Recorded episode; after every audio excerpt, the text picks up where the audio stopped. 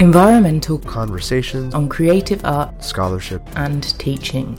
This, this is ECOCAST. Hello and welcome to ECOCAST, the official podcast of the Association for the Study of Literature and Environment. I'm Gemma Deer. And I am Brandon Galm. So today ECOCAST is one year old, so we have something a little bit different from our usual format. Um, this is our quick fictions episodes, which means that we're going to be hearing a whole host of very short creative writing of three hundred words or less from a wonderful international range of authors.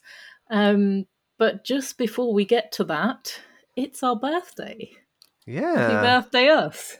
Happy birthday us. This is it's been it's been a year, and I, I mean that I, considering the year it's been for a lot of us, I mean that in in a good way, at least as far as as the podcast goes. I think this has been a really wonderful year in, in that regard. Yeah, yeah, yeah. We've had some really wonderful people on.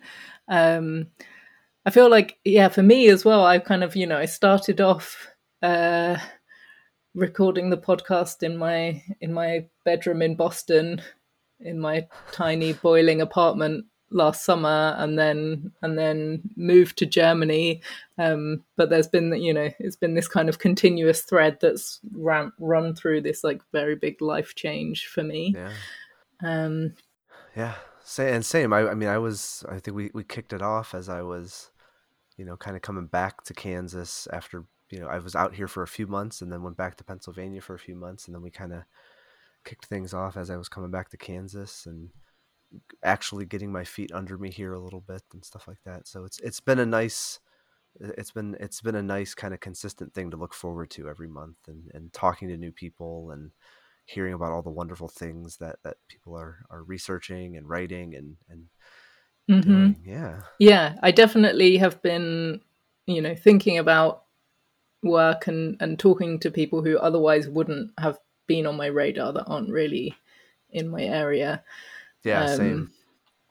Do you have, has there been like a highlight for you? Any favorite oh, episodes? Man. I think I, I I'm gonna go with a two-way tie here.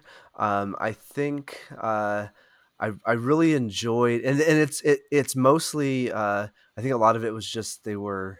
Uh, just really great conversations uh, was with uh, Thomas Easley. Uh, I really, mm-hmm. really enjoyed talking with him, and uh, Jason Allen Payson. Uh, I really, really enjoyed that one as well. So I think those were, those were my two favorite of the year. Not that, again, I, I, everyone was, was super enjoyable and, and really, mm-hmm. really um, had, had wonderful conversations. Um, obviously the, the, the D and D episode uh, was, was, uh, near and dear to my heart in many ways, but um, yeah, I think I think Thomas mm-hmm. and, and and Jason were, were my two highlights. Yeah, and Jason yep. has been our most popular episode as well. No, yes, so, yeah, so that's yeah. a that's a popular opinion. Um, I would agree on those, but also like going right back to to the early days, all the way back when we were young. I did I loved talking to Yuna Chowdhury just because mm. she was so like enthusiastic and infectious, yeah. and I think. I feel like maybe like my audio setup was a bit shit then, and maybe we were a little bit more like clunky and rusty and finding our feet. So it's maybe kind of objectively not such a, I don't know, well-made episode, but like I do just remember having such an enthusiastic conversation, and it was just really fun to do. Um, yeah. So, and I think yeah. that, that that's, I think that's funny that you, you bring that up too, because there was a lot of, uh, I don't know if I want to say floundering, but a lot of figuring things out in those early episodes. And, uh, you know, just for a peek behind the curtain too, we, we kind of, you know, we would record things, um, and then just kind of release them, uh, as we kind of, you know, figured out like what made the most sense. So we didn't have similar things. Like we don't want to have two poets back to back or something like that. Um, so things were kind of released out of order uh, necessarily from when they were recorded. But um, I think it's funny that just thinking about how, uh, you know, from a listening standpoint, like, man, there, there's like, well, they're doing this or they're saying this. And I wonder how many people notice those things, but we promise, you know, we, we've got a good, uh, I think we've got a good, steady, solid, outline now for our episodes, that we should have some nice consistency for the next year and, and the year after that and everything going forward.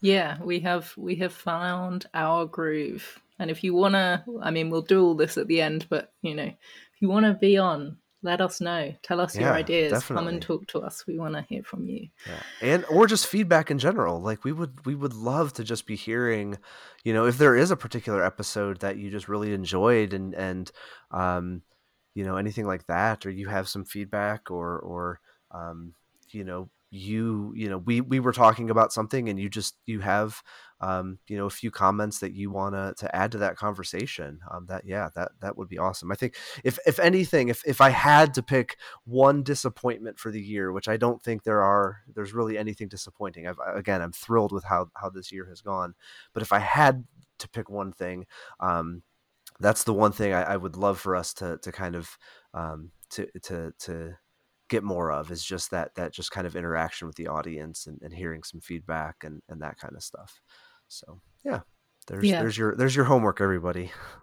All right, should we get into root words? Shall I get yes, into the root words? Let's um, so since we're doing quick fiction, our root word for today is quick. Um, and some of you may be wondering why we're calling it quick fiction instead of the more usual flash fiction. Um, and this is because, as we said in the call out for submissions, um, it's in collaboration with Professor Nicholas Royal from the University of Sussex in England. And you'll also hear Nick reading a quick fiction later. Um, and he's been running live quick fiction events for many years now. And the reason that he chose the word quick over flash has to do with the etymology that I am about to explain. So in some ways, of course, quick and flash are synonyms. They both signal speed or brevity. But the word quick originally comes from an Anglo-Saxon root meaning alive, living, or animate. So for example, the philosopher David Hume wrote that in cases of heresy and witchcraft, the inevitable doom was to be burned quick. That is, not to be burned quickly, but to be burned alive, to be burned quick. Um, or similarly, Elizabeth Gaskell writes in The Poor Clare that her former self must be buried, buried quick if need be, which again means not speedily buried, but buried while alive.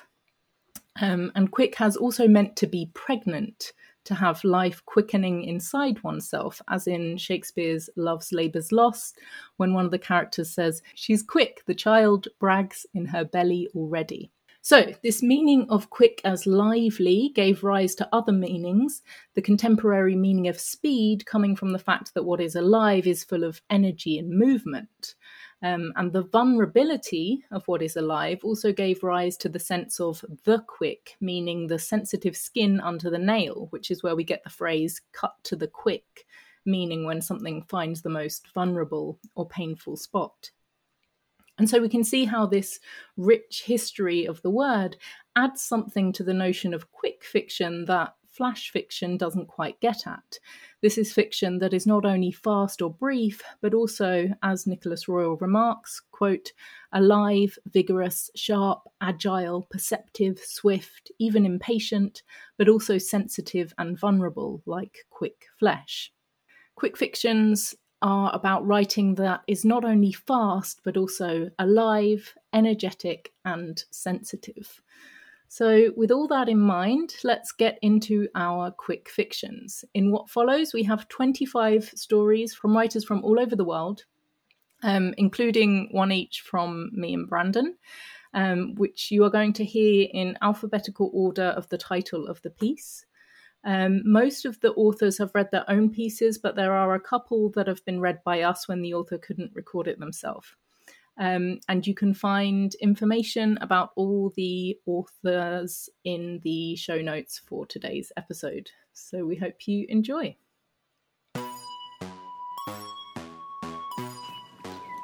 My name is Huiying Ng, and this is Afterburn. It is so immensely difficult to come close to a sun.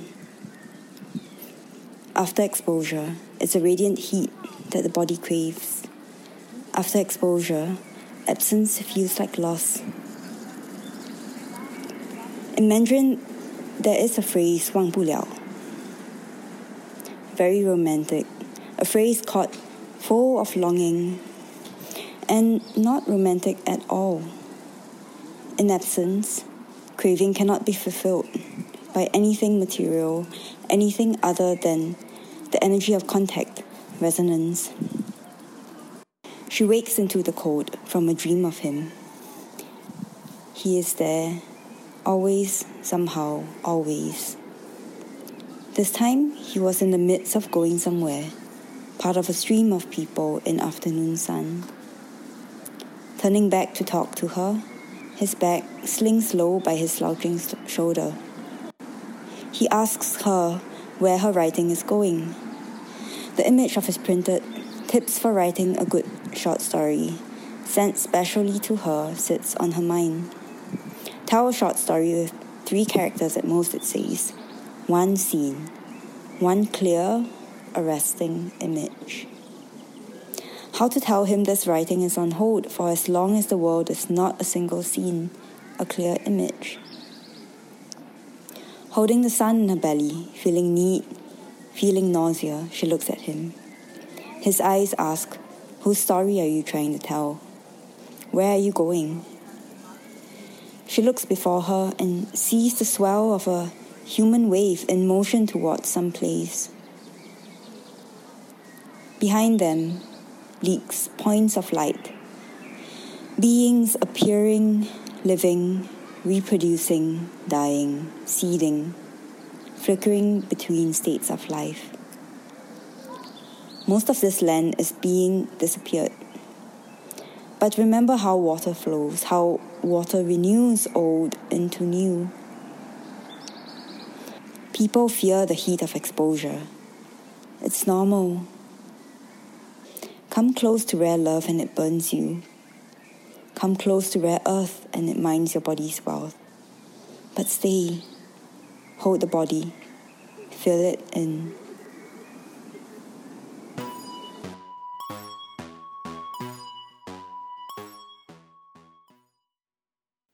My name is Christopher Collier, and this is called Birthday.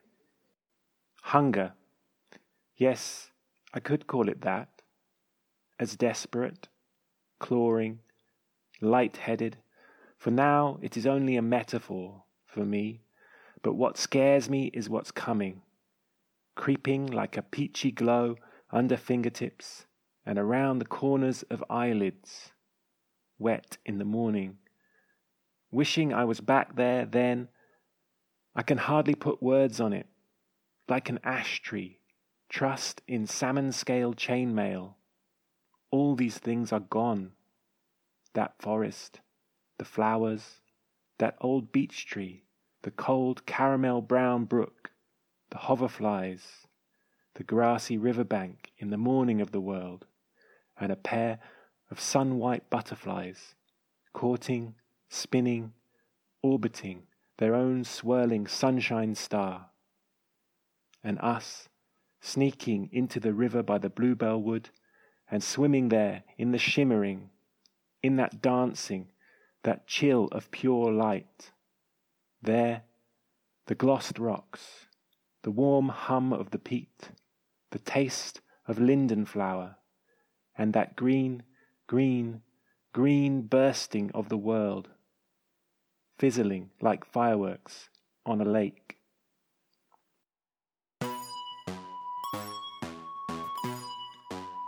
My name is Scott T. Starbuck, and this is Crew. Some of you will recall that storm off Peru when I told you, if it gets bad enough, we'll all huddle in the galley with oxygen tanks until we're out of air, and then say a final goodbye.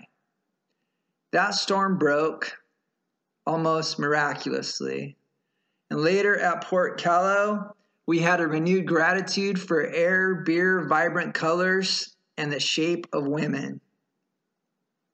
The long voyages between there and this moment were varied and interesting. However, this time I am sure there will be no rescue. A wonderful freedom comes knowing one's death is imminent, Highly traveled neural paths fade as laws, cultural narratives vanish to be replaced with unregulated hedonism, Buddhist meditation, and everywhere in between. All kinds of side trails open if you let them, numerous as uncounted stars. The absence of an immediate audience makes things possible that were not possible before.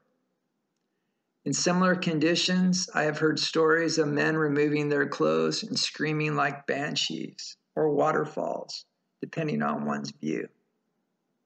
Others wrote letters to lovers, wives, husbands, children, future generations, corked them in bottles, and tossed them over the side.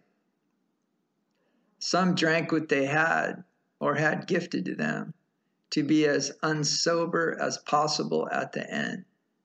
A few prayed or sang or wept, and one laughed hysterically like a madman. At this point, it doesn't make much difference. It's between you and your real or imagined god or gods, goddess or goddesses, or in my case, to the great mystery, as some of you have heard me call it. I haven't gotten to know all of you as much as I would have liked. In gratitude, Captain Ed.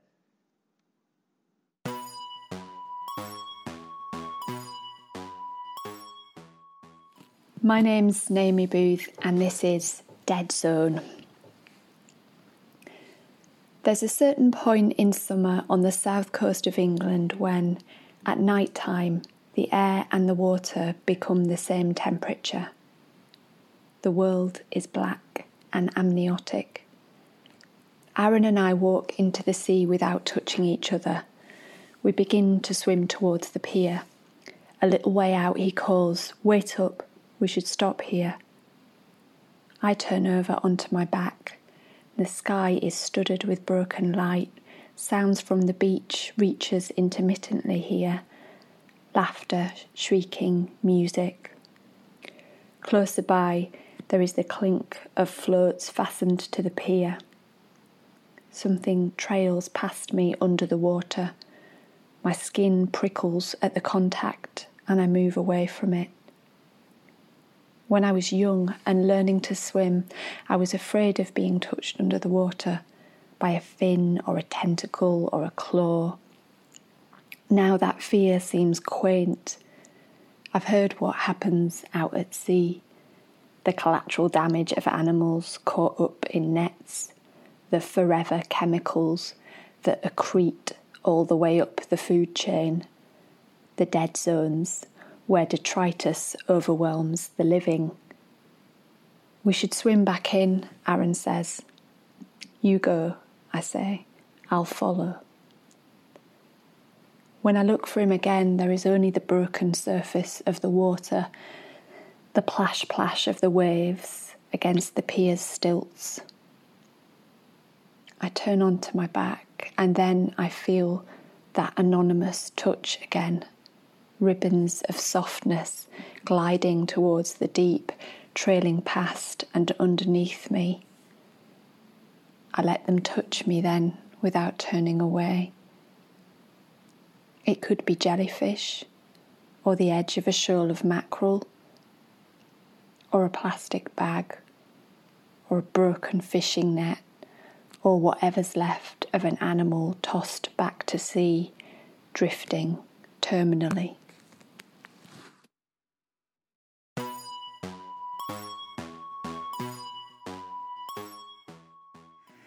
My name is Maggie Light, and this is Family Dinner. I look at the table and let out a desperate sigh, slumping in my chair, tabulating the carbon and methane from all this meat and dairy, the five hundred years it will take that plastic bottle of salad dressing to decompose in the landfill, leaking pollutants in the soil and water for centuries. "How was the protest?" Mom asks. "A failure," I say. "That's nice. Dad likes to make a mockery out of grave matters. Pass the roast, will you, son?" Despondent, I oblige, trying not to smell the juicy marinade, trying to remember the methane, the cow's miserable existence and eventual slaughter, the exploited workers, the melting polar ice. My dad watches me hover over the plate. You want a slice, son? You probably need iron, sweetie. Why don't you have a little? Take the night off. I don't need pot roast, I shout. No one does. What I need is kidney beans. A tense silence falls on the table. Dad breathes loudly with his eyes closed. Mom says, "We hear you, Shepherd," using this new, slow, soft voice. "You need kidney beans."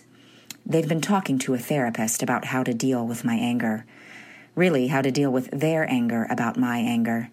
Since these sessions, Mom talks to me like she's a zookeeper and I'm a wild animal. Dad does the loud breathing. They make me go to therapy, too. Nan, the psychologist, is super off base.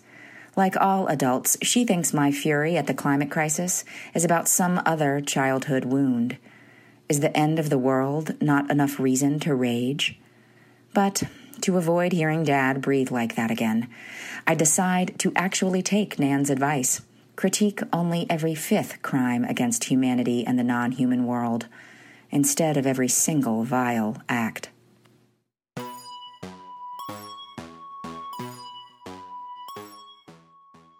My name is James Burt, and this is Final Thorns.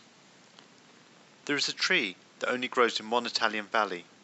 Its hooked thorns have a peculiar shape, driven by convergent evolution with the local ant species. Each looks like a tiny key. It is said, if you can find the door opened by one of the thorns, behind that door you will find your heart's desire. The boys make these thorns into charms, some of which are sent to those who have emigrated from the valley, as a reminder of home.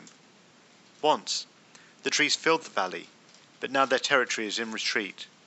The older folks say it's a change in the soil, the younger ones that it's a change in the temperature, but everyone understands that one day there will be a last one of the trees to flower, then none at all.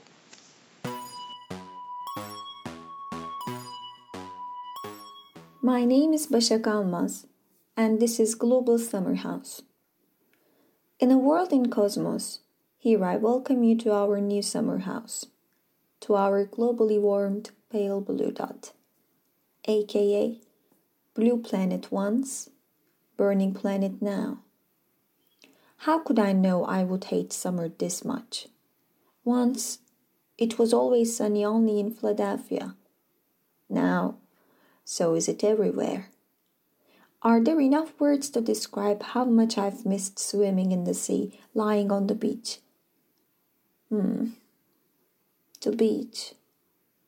We had a summer house in a lovely seaside town, and I would go to the beach every single day when I was a kid, when the sea wasn't boiling hot. What about snow? Could I ever guess how much I would miss it snowing? I used to hate snowy days when it was so freezing cold that you would get ice burn. Yeah, there was once burning on the other way around. You wouldn't know as it snows no more. This is our global summer house, with no beaches but risen seas, with no summer breeze but heat waves. Burning planet as it is. It is good to have a summer house in a world where no one fancies one. God bless our A C units, and boats, and bridges. Do we know what happened? Yes, we saw it coming.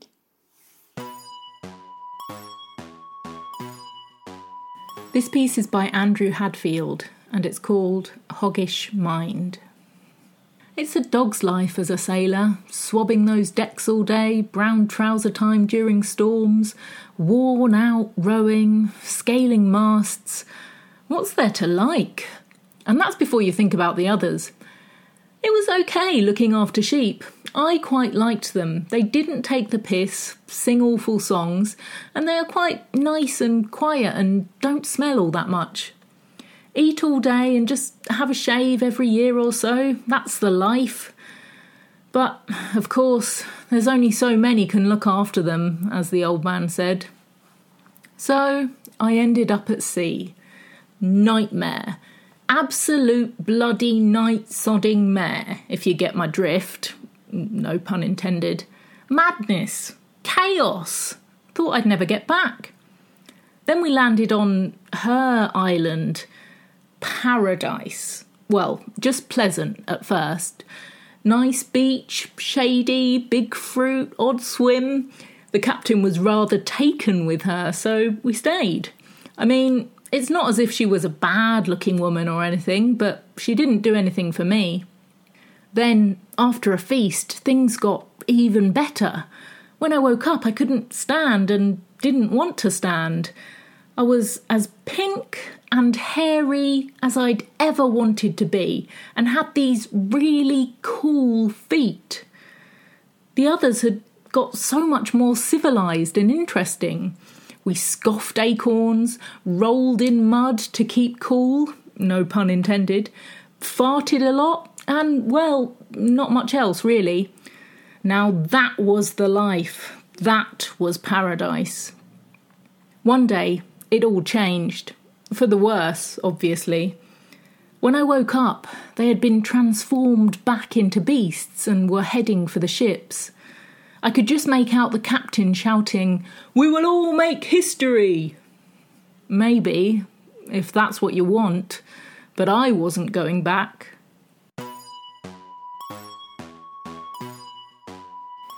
My name is Barbara Crystal, and this is Nature's Noises.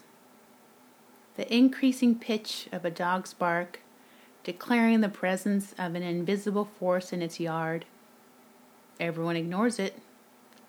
Both the bark and the caw of birds are drowned by the avalanche of rocks cracking against each other as cars pull in and out of the cascade of driveways. Only the squirrel stops to stare at the wind rattling the trees, sifting through the maze of branches until it is finally sucked in by wind chimes.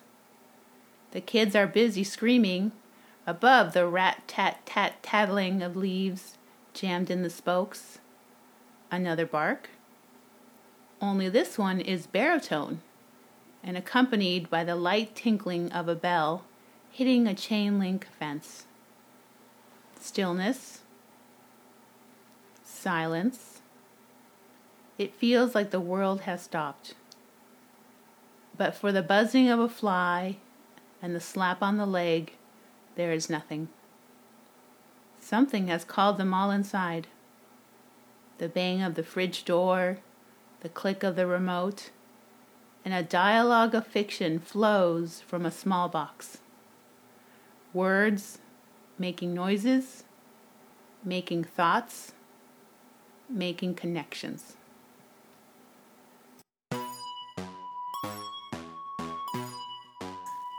Hi, I'm Eric Logs, and this is Normalized Mind. Clouded, stunned. Outside, crowds pass with banners. "Save the Earth" is written on one. Through the windows, triple glazed, all sound is muted. The computer fan wears its hypnotic crown, while a scraggy man crashes repeatedly through the office door, half stumbling over his long white beard. He holds a spade full of coal like an ancient knight his lance, and fills the roaring stove. I risk a glance out the window. An email pops up. "Buy happiness!" Boredly, another look outside. There's no planet B. Images of drowning land and rotting fish. My pulse quickens. My throat tightens. I click the buy button from the email. The order confirmation lands in my inbox. Indifference and calm in my body. Muffled, parched. Outside, the tipping point approaches. An inferno of blood and flame. The heat presses against the windows. The computer fan fights it shrilly, while I continue to draw up offers for patio heaters. Next to the screen is a small box, always in reach. The Methuselah keeps running to the stove. The coal is gone, and his hands are full of spirit. With hysterical laughter, he sprays the fuel over the burning stove, dancing around the fire like Rumpelstiltskin. Outside, people are still standing with their banners and running against the inferno. "Wake up!" shout the banners. "We have to do something! Now!" A thought scratches at my consciousness. My heart is sprinting. My hands tremble. I reach into the box, swallow my blue pills. And slowly, the uncomfortable scratching stops. It gives way to white noise.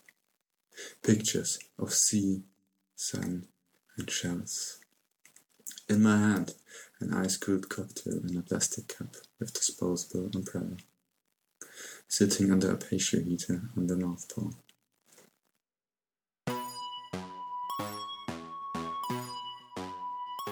My name is Gemma Rowan Deer, and this is Overnight. That summer she spent the nights with a fan blowing and a water-soaked towel in place of a blanket, the only way to get cool enough to sleep in a dark that was unable to throw off the day. The heat refused to dissipate with the setting of the sun, and instead laid heavy over every surface, the kitchen counters, the sagging sofa, her glazed limbs. Thrumming under the sleep of that summer were visions of choking dust storms and burning trees, the world's water sucked away by solar winds, the scabbed skin of the planet cracking off and leaving behind a layer of orange-brown dust, like dry rot or the crumbled surface of Mars. She would wake to find the once sodden towel entirely crisp, dried like a desiccated skin shed from her inescapably mammalian body.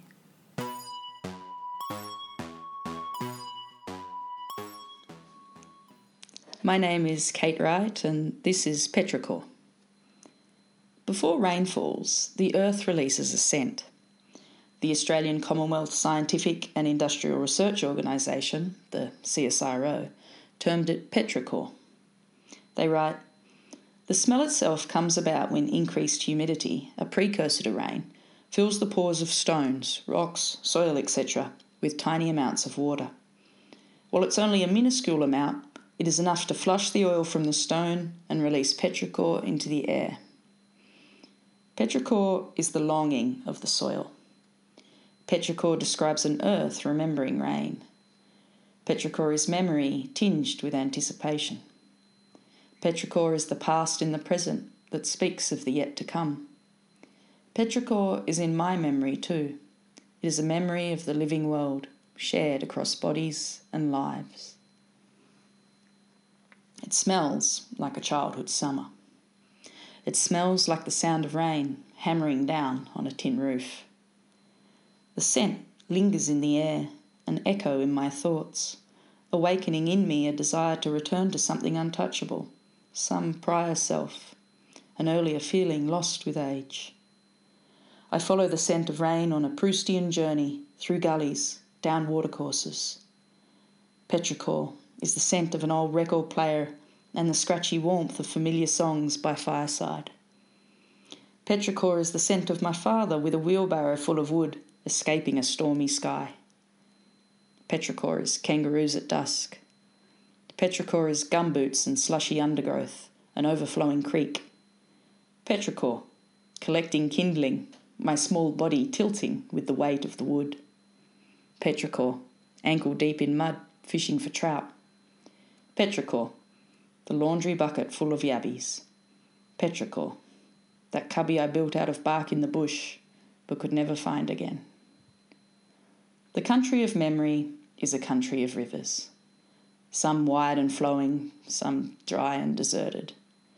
Some you can follow, but with some, the country is too harsh and too threatening. Some you can only just hear, they're so far off, and some carry you away completely."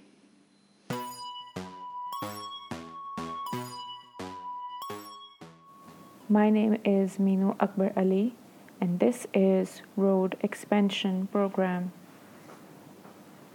On my way to work with Monday morning blues, I drove by the usual scenes and routes.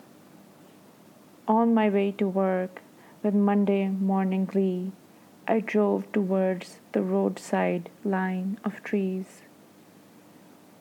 Entrapped in my house for months on end, driven almost insane by mechanical silences, I looked forward to greeting my green pals again.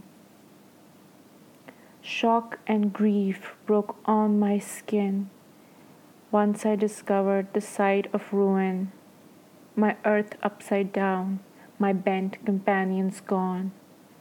Islamabad is torn, the government has decided to open the city again for necessary development.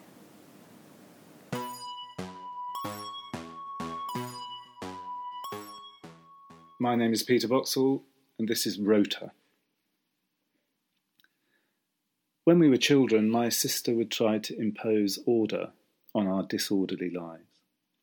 She drew charts which assigned domestic duties to each member of our household. She attempted to train our untrainable dog.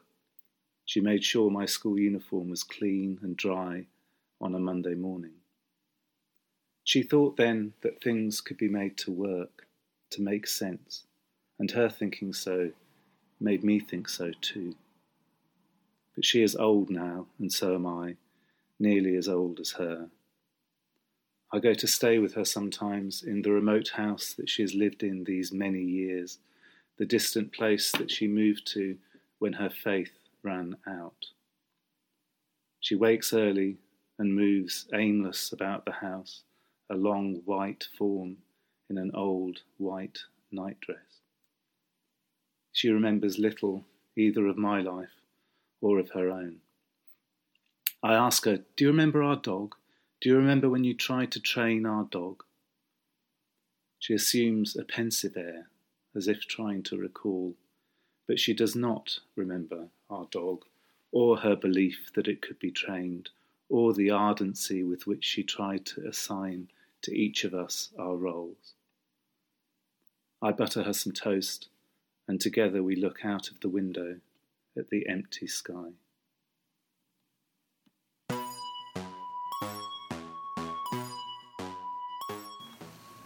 My name is Nicholas Royal, and this is called Seaford Beach. A customary trope, eco-writing starts with coordinates. Mid-May, cold, rainy, windy. Here, at an edge of crowded southeast England, the shore is deserted, just a cluster of gulls farther down, parked up asleep, destined to scatter as I approach. I walk the damp, banked shingle beside the crashing, sucking waves. I think of Gassendi's riposte to Descartes, ambulo ergo sum.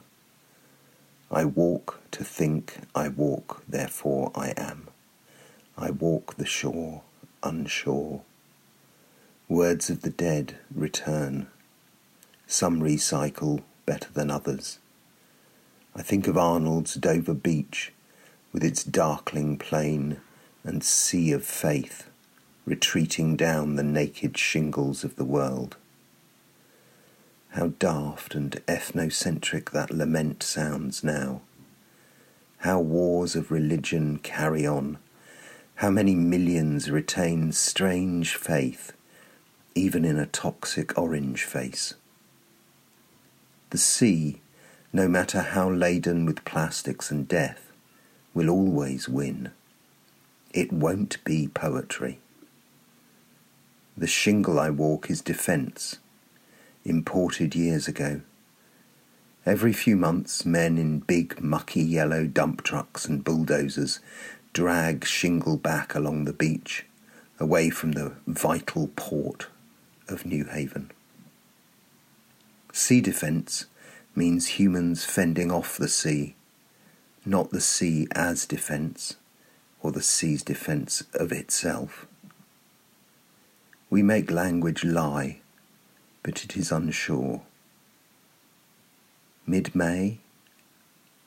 About two centuries ago, Keats wrote, "When in mid-May the sickening east wind shifts sudden to the south, the small warm rain melts out the frozen incense from, of all flowers and fills the air with so much pleasant health that even the dying man forgets his shroud."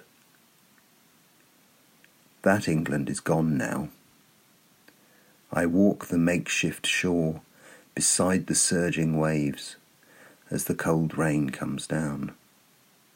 There is coastal but also linguistic erosion. Poems, too, are disappearing.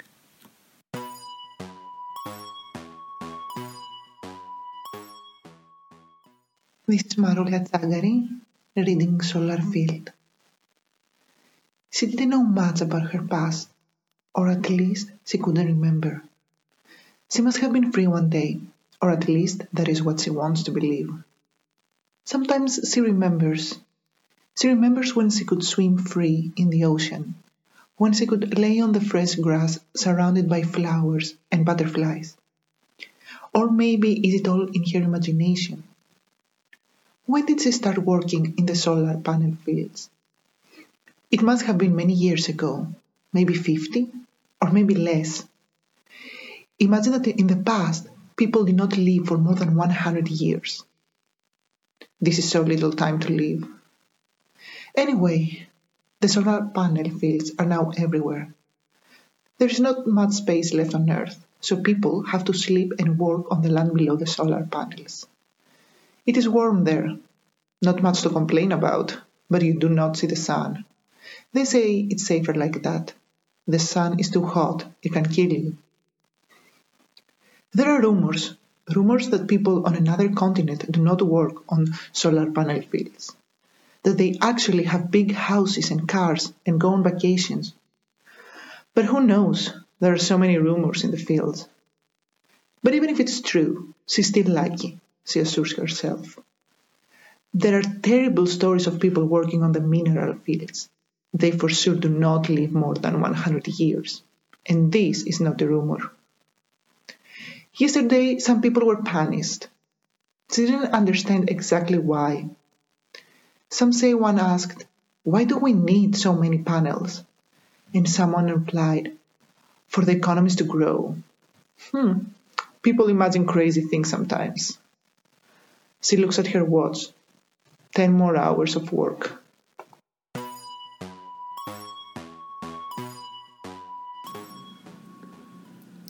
My name is Abby Curtis, and this quick fiction is Spill. We headlanders knew about the oil spill before it was reported in the local news. The normally clean salt shore was darkly rainbowed, and the shingle had a slick gleam. Solomon the fisherman brought dead crabs back in his nets and lined them up along the beach, black as their own shadows. Late summer is beautiful, the clouds like peach skin, but at the edge of everything, the sea was poisoned. The tanker is called the Prospero, and it collided with rocks, trying to avoid a fishing boat in the channel. It bled and bled from its damaged hull. I spent today with the headlanders, trying to clean seabirds. I felt sick touching them as they tried to move. Tarred monsters drowning in sludge. Solomon told me that crude oil is drilled out of the earth, that it is made from ancient dead creatures, zooplankton, algae, decomposed over millions of years into something else entirely, into dark energy. Before us, and for eons longer than us, all of their tiny deaths, their ancient time, powering our lives. I thought of the holes piercing their resting places, underwater and deep in the rock. What should have remained buried and in the past, released in a rush of ink-black liquid. I made myself touch the birds, washing their feathers in water and a special soap. I held them, covered in rot and breathlessness. I rinsed their fused beaks and their blinded eyes. We all did.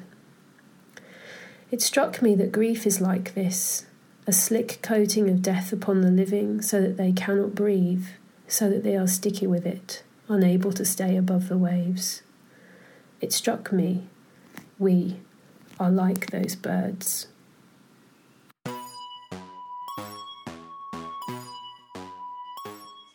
My name is Patricia Austin, and this is The Ballad of a Dreamy Leaf. From the birch tree at the edge of a park, he could spot a clearing where magpies performed their never-ending game of poke, pick, and perch. His daily routine was happy, pumping water, drinking sunlight, releasing chlorophyll, and dreaming his dream. Ever since he was a budding little bull, he watched the magpie mums and dads build their nests and get themselves busy catching little worms for the little ones. The babies then grew bigger, could disconnect from the tree and get carried by the wind. He also wanted to feed a bird and see it grow wings. Spring passed, then summer, and the tree was getting tired. It told its leaves it will now need to rest. The leaf offered it his chlorophyll, water, and minerals, blushing profusely. He was content. He had a good life. But if only he had those wings, was the thought he kept pushing away. Finally, the day came when he let go of his dream, and on that day, the celluloid rope holding him to the branch burst open. He was flying just as high as the magpies. The wind rolled and pushed him into the clearing. This is fine, thought the leaf. I will be happy to say goodbye to the world from the place I've watched so closely my whole life. As he was getting himself comfortable, he heard a little worm ask him, "Can I try how you taste? You look so deliciously crunchy and ripe." "No problem, help yourself." The worm was delighted. It fed and fed. It will have healthy babies in the spring. They will play in the clearing. The magpies will poke and pick and perch, and their babies too will grow fat. That spectacle will again not pass unobserved.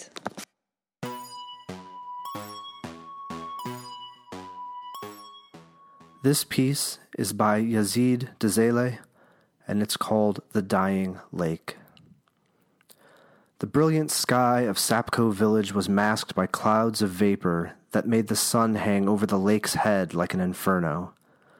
Langa, a gaunt young canoeman, naked but for a pair of dirty fisherman's shorts, paddled through the boiling serpents of steam rising over the water's surface.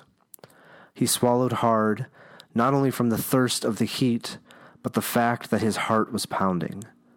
The lake's slow death meant not only the termination of his primary source of income, but the end of an era.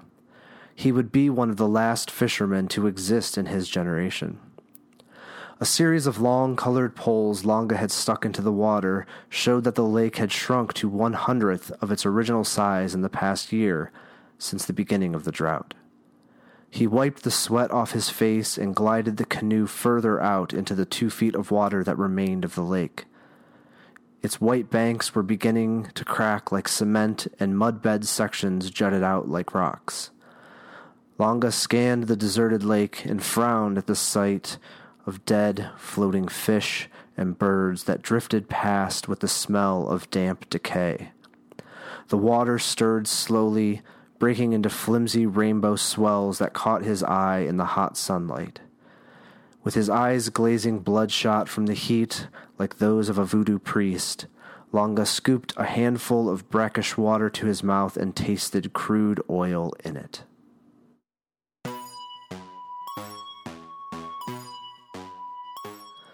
My name is Brandon Galm, and this is The Trestle Tree. Here, dew gathered across its bark as the temperature dropped in the night, and now the morning sun bounces through the condensation that pools and drips off its knotted wood. Thick, low branches crowd and cover the ground around it. More branches, not as thick, reach into the sky. The wind incites an awakening shudder greeting the day. Beyond, another tree, and another, and another, and another, and some greet the morning alongside their siblings, some bake in the midday heat of late sun season, some lay their branches in slumber, wind-waving the day goodbye, some groan, some growing, some searching. Here, insects stir from the soil, a few fly finding leaves of golden-veined green. They bite and chew and swallow and fly and bite and chew and swallow. They enter the crevices of the bark, seek out withered flesh, splintered wood. They bite and chew and crawl and bite and chew and crawl. Beyond, three men approach a tree the height of the three combined. One climbs, two wait. Another climbs, brings tools. One waits, receives a rope. One cuts while one supports. One waits, holds rope. One cuts, one receives with rope. Here, the sun continues upward, skyward, downward, bathing the leaves, branches, bark in its light, drying the dew, the tree above at night, the sun above at day, a never-ending game of leapfrog between sun and tree. Beyond, one cuts while one supports, one waits, receives with rope, one moves down, cuts while one supports, one waits, receives with rope, one moves down, cuts while one supports. One waits, receives with rope. Here, a shudder in the breeze, a loss of leaves, too early in the year for these to flee. A shudder in the breeze, a loss of leaves. Beyond, one moves down, cuts. One stacks, one leaves, returns with cart. One cuts, one stacks, one gathers tools. One cuts, two stack. One waits, two stack, three stack, three leave.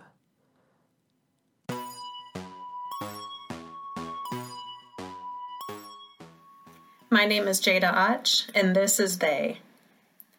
Permafrost contains archives, bacteria, reindeer femur, mammoth fur, soil, volcanic dust, virus, bomb cloud. If you break it open, more They will spill out. You'll never have the moon, but you can get some part of it in your eye for safekeeping. In a single night, we gather archives of Theys, file after glowing file. Last year, I dropped a glass in the kitchen, and it shattered into dangerous Theys. I'll never find them all. Patient pieces wait for the right step. Desert tortoises smell with their throats, each in-breath a gathering of odorous Theys. Mallow, Bermuda grass, pulverized hay. The shell feels dead, but is a collection of searching nerves. In a Zoom talk, an artist explained that she took nearly thirty thousand identical photos of a scrub jay named Frank over the course of a year. The archive kept expanding, but there was always more Frank. Every day, he'd arrive for more peanuts, their shells scattering into useless archives on the balcony. Frank the archive they'd annoyingly into her mind, uniting there like something she could almost call friend, but maybe more than that. Could her photos, weighing heavy on the cloud, impractical really, a digital and emotional problem, gather more and enough of him, translate pixels to nerves?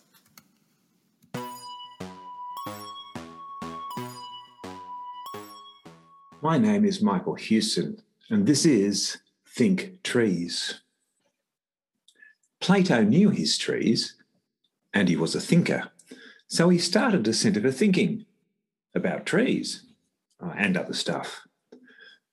On one fine day, Plato leaned on a fluted column of the Academy and cast his eye over the hills near Athens. Trees had once lined this gregariously green valley, but now the landscape was denuded, like the skeleton of a body struck by disease, all the fat wasted away. Deflated, Plato levered himself off the column, wandered into class, yawned, and sweeping his cloak from around his feet, sat down.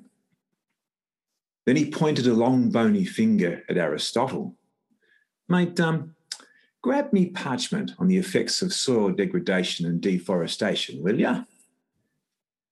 Aristotle had figured out that trees breathed water into the air.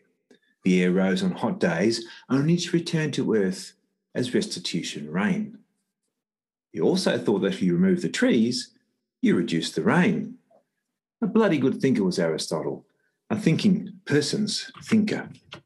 Ah, oh, yeah, sure, what, time for an update? Queried Aristotle. Yeah, Let's uh, let's sketch out that biocentric preservation idea. Let's start with the value of nature in and of itself. A big think aided by tiny ceramic tanks of preserving fluid. So they talked about the connectedness of the environment and every person, that being the essence of human health. After a while, Plato sat back and smirked with a wink and a nod. Besides notions that human nature was not natural and that goats did terrible things to trees, Plato also thought that the root of all evil was ignorance. And indeed, what stories we tell ourselves in the absence of a good teacher, that trees are only suitable for toilet paper.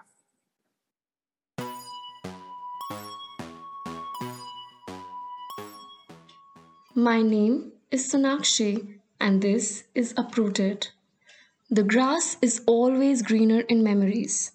This was Amma's adage that had clung to my skin right after I had begun to comprehend words and be privy to her stories.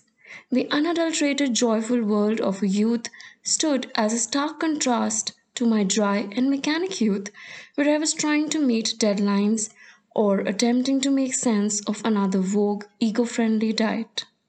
Her catalogue of memories was laden with vast stretches of green lands, always bursting forth with flowers, fruits, and all things Edenic, all things bright and beautiful, until the house needed more space to breathe. And so, when they came for her beloved Mehendi tree, Amma took to bed. I would have sworn at the congruency that each violent swerve of the axe produced on her body and the tree. I stood as a mute spectator, witnessing the fall of my beloved and the beloved's beloved. The tree had been her friend for all seasons. There was not an instance when the two weren't together. In case Amma were to leave the house for a few days to run errands, she would take some leaves from the tree with her. They were inseparable. So much so that the tree, in all its fertile abundance, had intimately imbued her hair with its colour. They had begun to smell the same. And so, when the tree received a final blow, Amma jerked violently on the bed. I stood rooted, witnessing the fall of the tree, of Amma, knowing that the grass will always be greener in memories.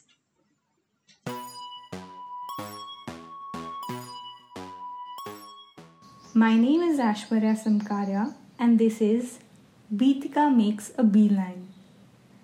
When her aunt told her that her favorite bowl of apples, peaches, and cherries existed because of the laborious dance of pollinator honeybees, she befriended all honeybees in the garden and introduced herself as Beetika. Hungry for bee stories, she was told how pesticides and Varroa destructor parasites were threatening bee populations worldwide. The word pesticide rang a faint bell. Helping her to remember, Nikita Masi told the five-year-old that the neighbor uncle whom they'd met yesterday on the mountain owned a pesticide factory. Realizing that she turned her uncle Hermit into a bad wolf to distract Beetika, she animatedly narrated how Aphosyphilis borealis fly attach their eggs to bees and rob them of their sense of direction. Worrying about dying honeybees, the next day Beetika gave her aunt a silken handkerchief and asked her to draw happy honeybees. In the garden sat Beetika, orchestrating her Masi's embroidery. Golden, untwisted yarn was bobbing, unspooling, and writing on the rumal. Her mind was overzealous, trying to communicate exactly how happy the honeybees were. Beetika's honeybees couldn't dwell near the highway. Vehicles would squat them, fruit would vanish, humans would die, and then future Beetikas would never know of honeybees' importance. Searching for nectar, they buzzed into Rajasthan's mustard flowers, Kashmir's acacia, and Himachal's chrysanthemums. The reversible Chamba Rumal doubled the honeybees and multiplied Nithika's joy. Last wing embroidered, they suddenly saw their neighbours, Beetika's pesticide uncle and destructor auntie, frantically running down the slope, screeching their lungs out. Himalayan honeybee had stung pesticide uncle's mighty nose. He was running back and forth with a mightier nose, and destructor auntie was running after him, with an iron chain to heal him. Beetika's Chamba Rumal was finally complete. Flitting to the flower bed, little Beetika buzzed. Bzzz!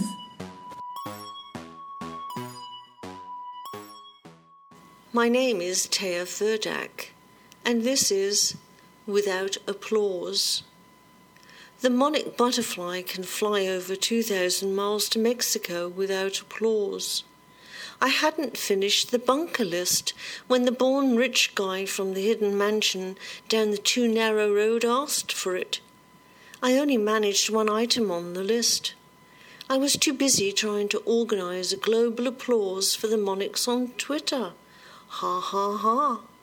Anyway, the born rich guy wanted to know what an ordinary person of the general public would include in a bunker for the collapse. I used to work in his gardens and prep in his kitchen, but stopped due to the cameras everywhere. I became too aware of my hands. What were they touching? When was he monitoring? Yeah, I felt caged. I flew away from all that.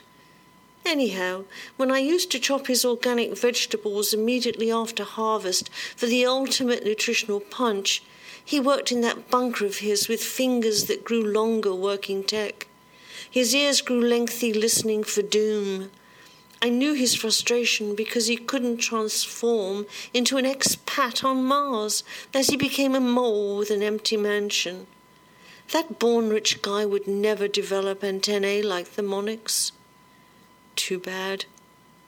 This led to my first thing on his bunker list as an ordinary person of the general public. Whom do you trust when you are a bunker mole? Ha ha ha.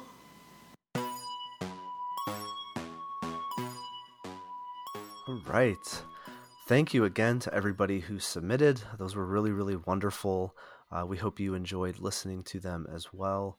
Um, who knows? Maybe this will this will become our, our yearly anniversary uh, uh, theme, as as we'll we'll always do some quick fictions on our on our on our anniversary. I think if if we keep getting wonderful responses like this, why not? Right? Yeah, that could be really fun. Yeah. All right. Well, as one last special little treat for you all, uh, Gemma and I are going to do a uh, end on a roll. So, uh, Gemma, as always, I've got my twelve-sided die here, and I'm going to uh, give that a roll, and then we will both answer that question before we say goodbye. So we have number twelve. What do you like to do on a day off? What do I like to do on a day off? Um, it depends on the season. I'm going to slip in more than one answer. Um, so will I, but... in in summer, um, either hiking or cycling. Um, at the moment, I'm doing a lot of cycling because I'm I'm trying to get myself in shape for... a little cycle do- tour that I'm going to be doing in a few weeks. Um, I'm gonna, I'm in the south of Germany in Bavaria now, and going to cycle up to the the northern coast because I really miss the sea. Oh. The sea is so far away. Um, so yeah, I love to cycle, and then, um, but in winter, I also I'm really obsessed with with cold water dips. So, so right. In winter, I like to go and find. If I'm close to the sea, the sea, but but where I am now, it's it's a river or a lake, which I really, I tried to go in the lake a couple of weeks ago, and I was like, okay, this is why I do not go in lakes in summer. It's like, smells like pond, millions of insects, like duck poo, just nah. Um, so yeah, I'm definitely a a winter swimmer rather than summer. So yeah, interesting. That's interesting. Me. That that kind of terrifies me, but but all right. It makes you feel so good, though. Like, yeah. I, honestly, before I started, it terrified me. And then now I just, it's addictive and amazing. Yeah. And I love it. I just think about, like, anytime I've gotten into really cold water and just, like, that, like, like the way your just lungs seize up in that instant of, like, yeah. Uh-huh, just... uh-huh. Yeah, but you just, you just have to master it. You just have yeah. to breathe through your nose, like, tell yourself you're okay, and then you are okay. Fair enough. Until you're not. Yeah. But you have to get out before that point. Right. Yeah. You just got to. Awesome. All right. So I, I similarly have, have multiple answers. Um, mine are, mine are, I think, less dependent upon the seasons. Um, but uh, I would have to say my, my absolute favorite thing to do on a day off, when I actually am off, like I have nothing I need to be worrying about. Um, I am a fan of a good nap. Um, I, I, you know, and a good, like, not, I'm not talking about like a, like a power nap. I'm talking about like you put something on T V for some background noise and you just, you zonk out for like a solid, like two to two and a half hours of, of just rest. Um, that's probably my, my absolute favorite thing. Um, but huh. uh, I, I also, uh, you know, I enjoy, uh, as, as maybe I've, I've mentioned before, but I enjoy uh, vi- playing video games. Um, always looking for recommendations, especially any recommendations for um, games that deal with, you know, kind of environmental or ecological uh, themes. Um, and uh, I too uh, enjoy a good hike and, and uh, uh, bike ride on occasion. Actually, this, this summer we've been, uh, my wife and I have been, uh, Uh, we got up to Rocky Mountain National Park uh, a few weeks ago. We're planning to go back up there in September, and we're going to Badlands uh, National Park here in a couple of weeks. Uh, we're we're taking advantage of our more centralized location within the country to uh, see some places that uh, we've maybe never seen before. So uh, we're also looking forward to doing that on our days off. So yeah, nice. And of course, we both love preparing for EcoCast. Yes, yes, of course. Absolutely. um, yeah. Awesome. Great. Well, uh, I guess that'll that'll do it for, for this one. Thank you all for listening.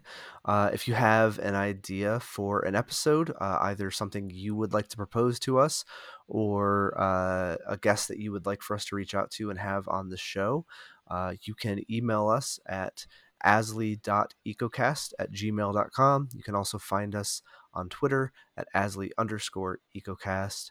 Um, there's a pinned tweet there, uh, which has a Google form as well that you can just submit directly into uh, for an episode proposal as well.